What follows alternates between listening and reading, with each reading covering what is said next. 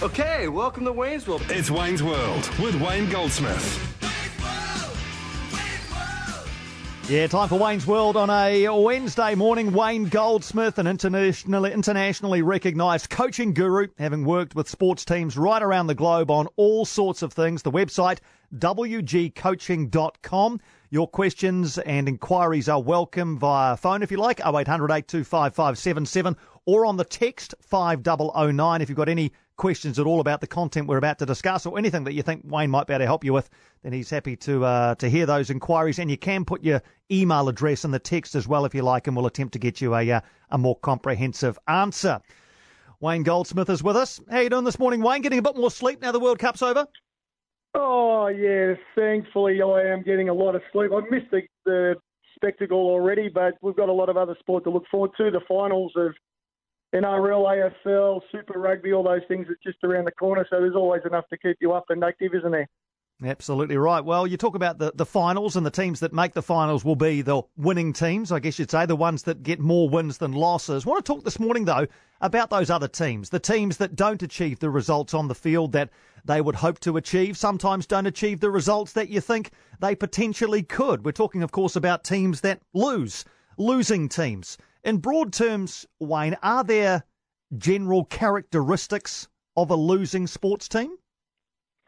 Well, there's a difference, Piney, obviously, between little kids and big kids. Let's say, put it that way. That with the little kids, the eight, nine, ten year olds that uh, have a good performance one week and they're not so successful the next week, it really doesn't matter all that much. And we've talked about that in recent weeks. That what they need is a hug and an ice cream, and let's move on and do something else that's a lot more fun. And just don't emphasise winning and losing that much at all if you're a parent or coach working with little kids with the older ones and, and with seniors, I'm lucky over the years I've worked a lot with professional teams, and actually I'm just gearing up at the moment to do some end of season review work for some professional teams here. The important thing is to figure out why. Is why did things not work out the way that they hoped for? I mean, the common characteristics are basically that everybody, not necessarily as good friends and gets along, but everybody is prepared to work together towards a common goal that's the critical. And I go in and you don't really look at uh, weight equipment or how much money they've got in the bank or their stadium. The really critical thing is is everybody in the organisation working together towards a common goal.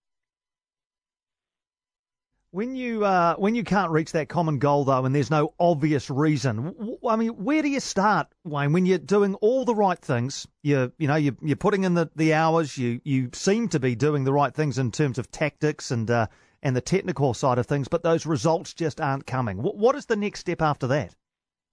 Well, the way I go about it, I don't know about everybody. The way I go about it is I've got a very simple initial process, which is I ask the players the coaches and the staff to evaluate where they think they are on a clock. I call it the performance clock.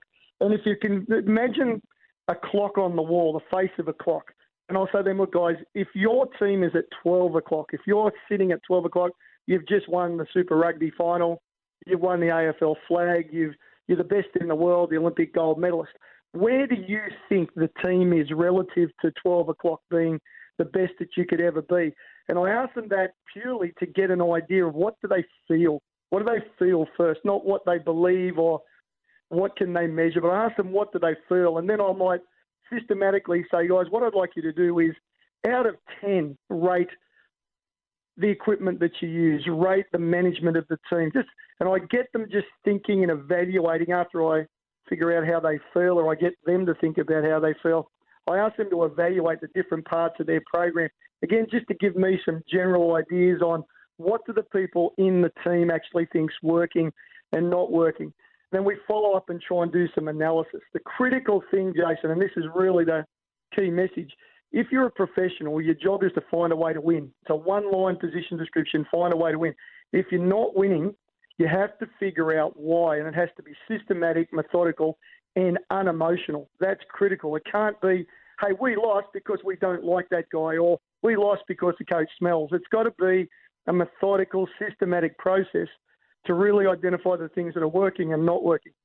Is that a challenging process to go through, though, Wayne? Because sometimes you, you, you could say, look, it's just because we the, that ball didn't bounce the right way, and, and in that game, the ref gave that call against us. You know, is it a challenging process to go through, that thorough, methodical process to actually find out what's at the nub of the issue? Yeah, it really is. And some people have got a, a perception around those types of things, Piney, because it might be something that they feel is personally important to them. So it was a, a end of season review I was doing a few years ago with a rugby team, and I went through that, and they said, "Oh, our problem is our defence. Our defence is terrible. Uh, we've got to do something about defence. It's our defensive strategies." When you actually looked at the data, when you actually looked at their stats, their defensive work was as good as anyone who finished in the top four in Super Rugby that year. The real issue wasn't that. The real issue wasn't their defence there was some personality issues and some conflicts within the team that led to a lack of honesty and trust in the environment, and that was having an impact on the defensive line. So it was more a personality conflict and a, a cultural thing within the club. It manifested itself as defence, but in reality, it was what was happening off the field and what was happening between the players that was eroding the success of the team. So you've got to go through those, and at professional level, it's about honesty. You've got to be very honest in your analysis and very honest about evaluating the things that are working and not working. They say that winning is a habit and momentum can be gained by winning. Can losing become a habit? It can, it can, and it's uh, it reminds me of uh, a few years ago I was working with an AFL team and we were on about a ten game losing streak, and every Monday the coach would come in and do the name and shame, and the the captain would do the same, and there was this sameness every Monday. This is what we went did wrong. This is what we're going to do this week. They'd all stand up and high five and say, "This will be the week when we turn it around. This will be our week." And nothing really changed. As they say, nothing changes unless something changes. So what we ended up doing, we just scrapped those Monday morning. Let's talk about what we did wrong, and immediately went into something that the team could do together that was positive, that changed the approach and the attitude of players. We just changed things around a little bit in the rooms. We met in a different room instead of meeting in the same room. We just changed a few things to try and break that, as you say, that habit of hang on, here's another week, and it's gonna. There's a great line I like which says, "Start the way you want to finish." So if you start doing the same thing that led to a loss, well, chances are over the week that'll build and build and build, and you'll lose again. So that first step on the Monday morning was, let's change this up. Let's change some simple things and see if we can break this mindset that's leading us to do the same things the same way and keep losing. Wayne Goldsmith is on the air with us. WGcoaching.com is his website. Uh, 5009 if you'd like to text your questions through.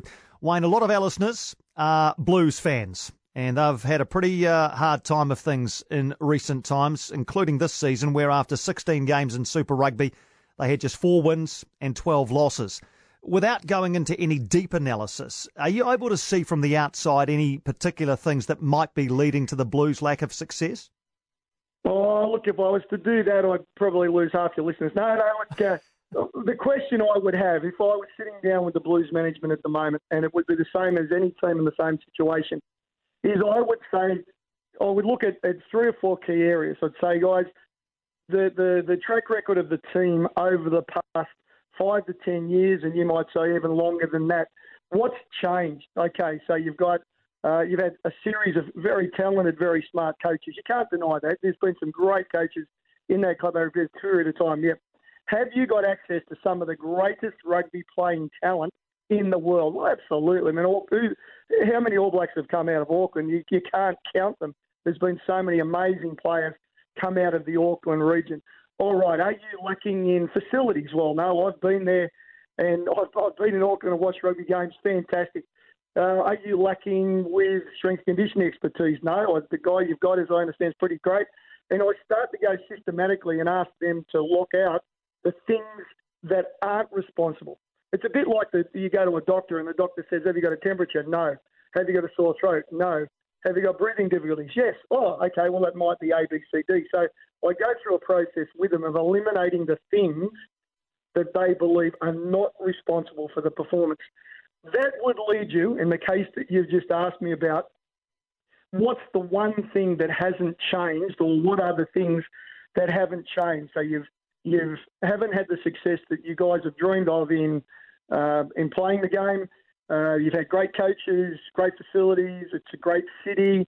It's uh, you've had great players. All right, what are the only things that have been consistent through that? Probably leadership would be something I would look at. Second thing I would look at would be the culture of the whole environment of rugby in Auckland. Third thing I'd look at would be some broader tactical and strategic things, but I'm guessing it wouldn't be that because, in all honesty, my friend, New Zealand would have to be the smartest rugby nation in the world. Hurts me to say that as an Aussie, but you guys are clearly the superior rugby nation in the world and proven that over 100 years. I would tend to think the answer is in the leadership and in the culture around not just the club, but the culture around high performance rugby in the Auckland community. I would be looking at that very, very closely. Good stuff. That's good food for thought. Uh, in terms of team culture, got a question through here on text, which is about team culture. Where do you start to build a culture within a team? You know, it might be a team that's uh, that's come together and is uh, under a new coach, or or a bunch of players who are quite fresh into the environment. How do you start building this uh, this holy grail, the the team culture that everybody talks about, Wayne? Oh, what a wonderful, wonderful question. I thank you for that. Look, culture is very simple. Culture is what you do and how you do it. One of the myths about culture, Piney, is that you can get someone with a big mouth like me coming in and talking to the group and say, guys, you've got to change, and you know, throwing Anthony Robbins type slogans at them like, uh, if it is to be, it is up to me. And the difference between ordinary and extraordinary is that little extra, you know, we can throw motivation sayings and slogans and everybody changes and all of a sudden they're winning Super Rugby. And we know that that doesn't work. So if you're thinking about bringing in someone who's a motivational speaker, save your money. Don't don't waste money thinking one person can come in and change everything. Real culture change grows. So what I say to coaches is, look, your job as a coach is to have a clear vision, to have a vision. So if, again, if you're talking about the Blues, is to have a vision and as a coach see clearly on Super Rugby final day next year standing there with the players and celebrating with the Super Rugby trophy above your head.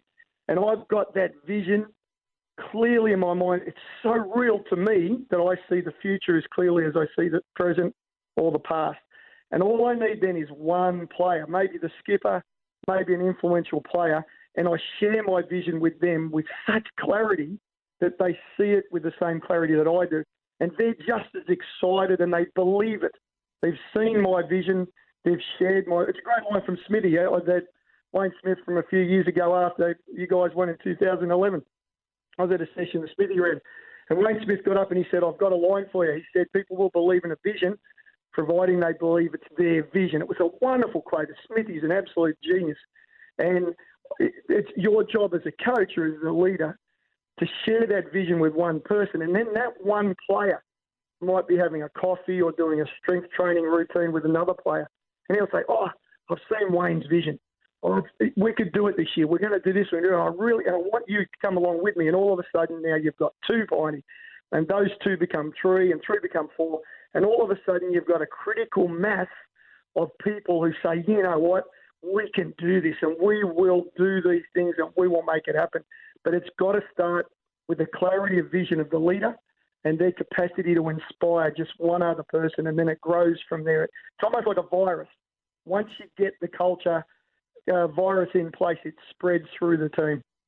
You wouldn't expect the captain to uh, to be the inverse of that, but there might be somebody in the team who perhaps could provide that. He might be the guy who, uh, you know, who's who is, uh, you know, for whatever reason, is is a bad apple in the team. Uh, can one bad apple ruin the entire team culture, or does it need more than one? You know, it, it does. It, that is a great question. That two years ago, I got invited in to work with an NRL team in Sydney, and as usual, we go through the process. What's not working here? And, and again, great facilities, very very smart, experienced coach, good leadership at the top, very good board, and so you're going through systematic. Okay, well, what's not working? What am I seeing here?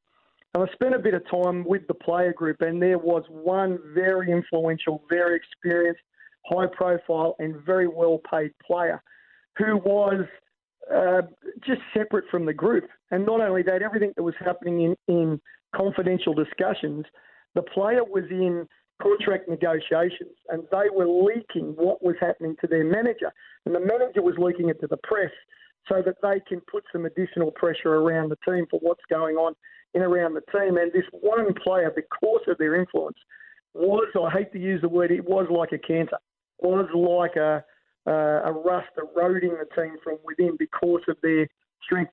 The problem is, Piney, is it's very, very difficult for a team or for a board of directors or a coach to go to your star player and say, you either stop or you're out the door, because that might be the player that's attracting the crowds. That might be the player that's attracting the, the media and getting the television audiences. But if you look at the great coaches, you look at the great coaches that we've seen I mean, you people like Hanso and Smithy and and uh, Ted with you guys and Wayne Bennett, Craig Bellamy. If you look at the great coaches, they're quite happy to cut even the greatest players in the interest of preserving the culture of the team.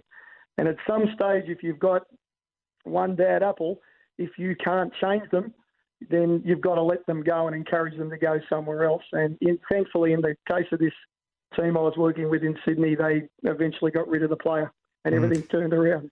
Yeah, it um, reminds me of a, a, great line I heard from a from a coach. It was actually Mike Hesson, the uh, the Black Caps coach, but I think he stole it or, or was given it by Steve Hansen, All Blacks coach, and that was if you can't change the man, change the man. And I guess that's what you're talking about there. Yeah, it is. It really is.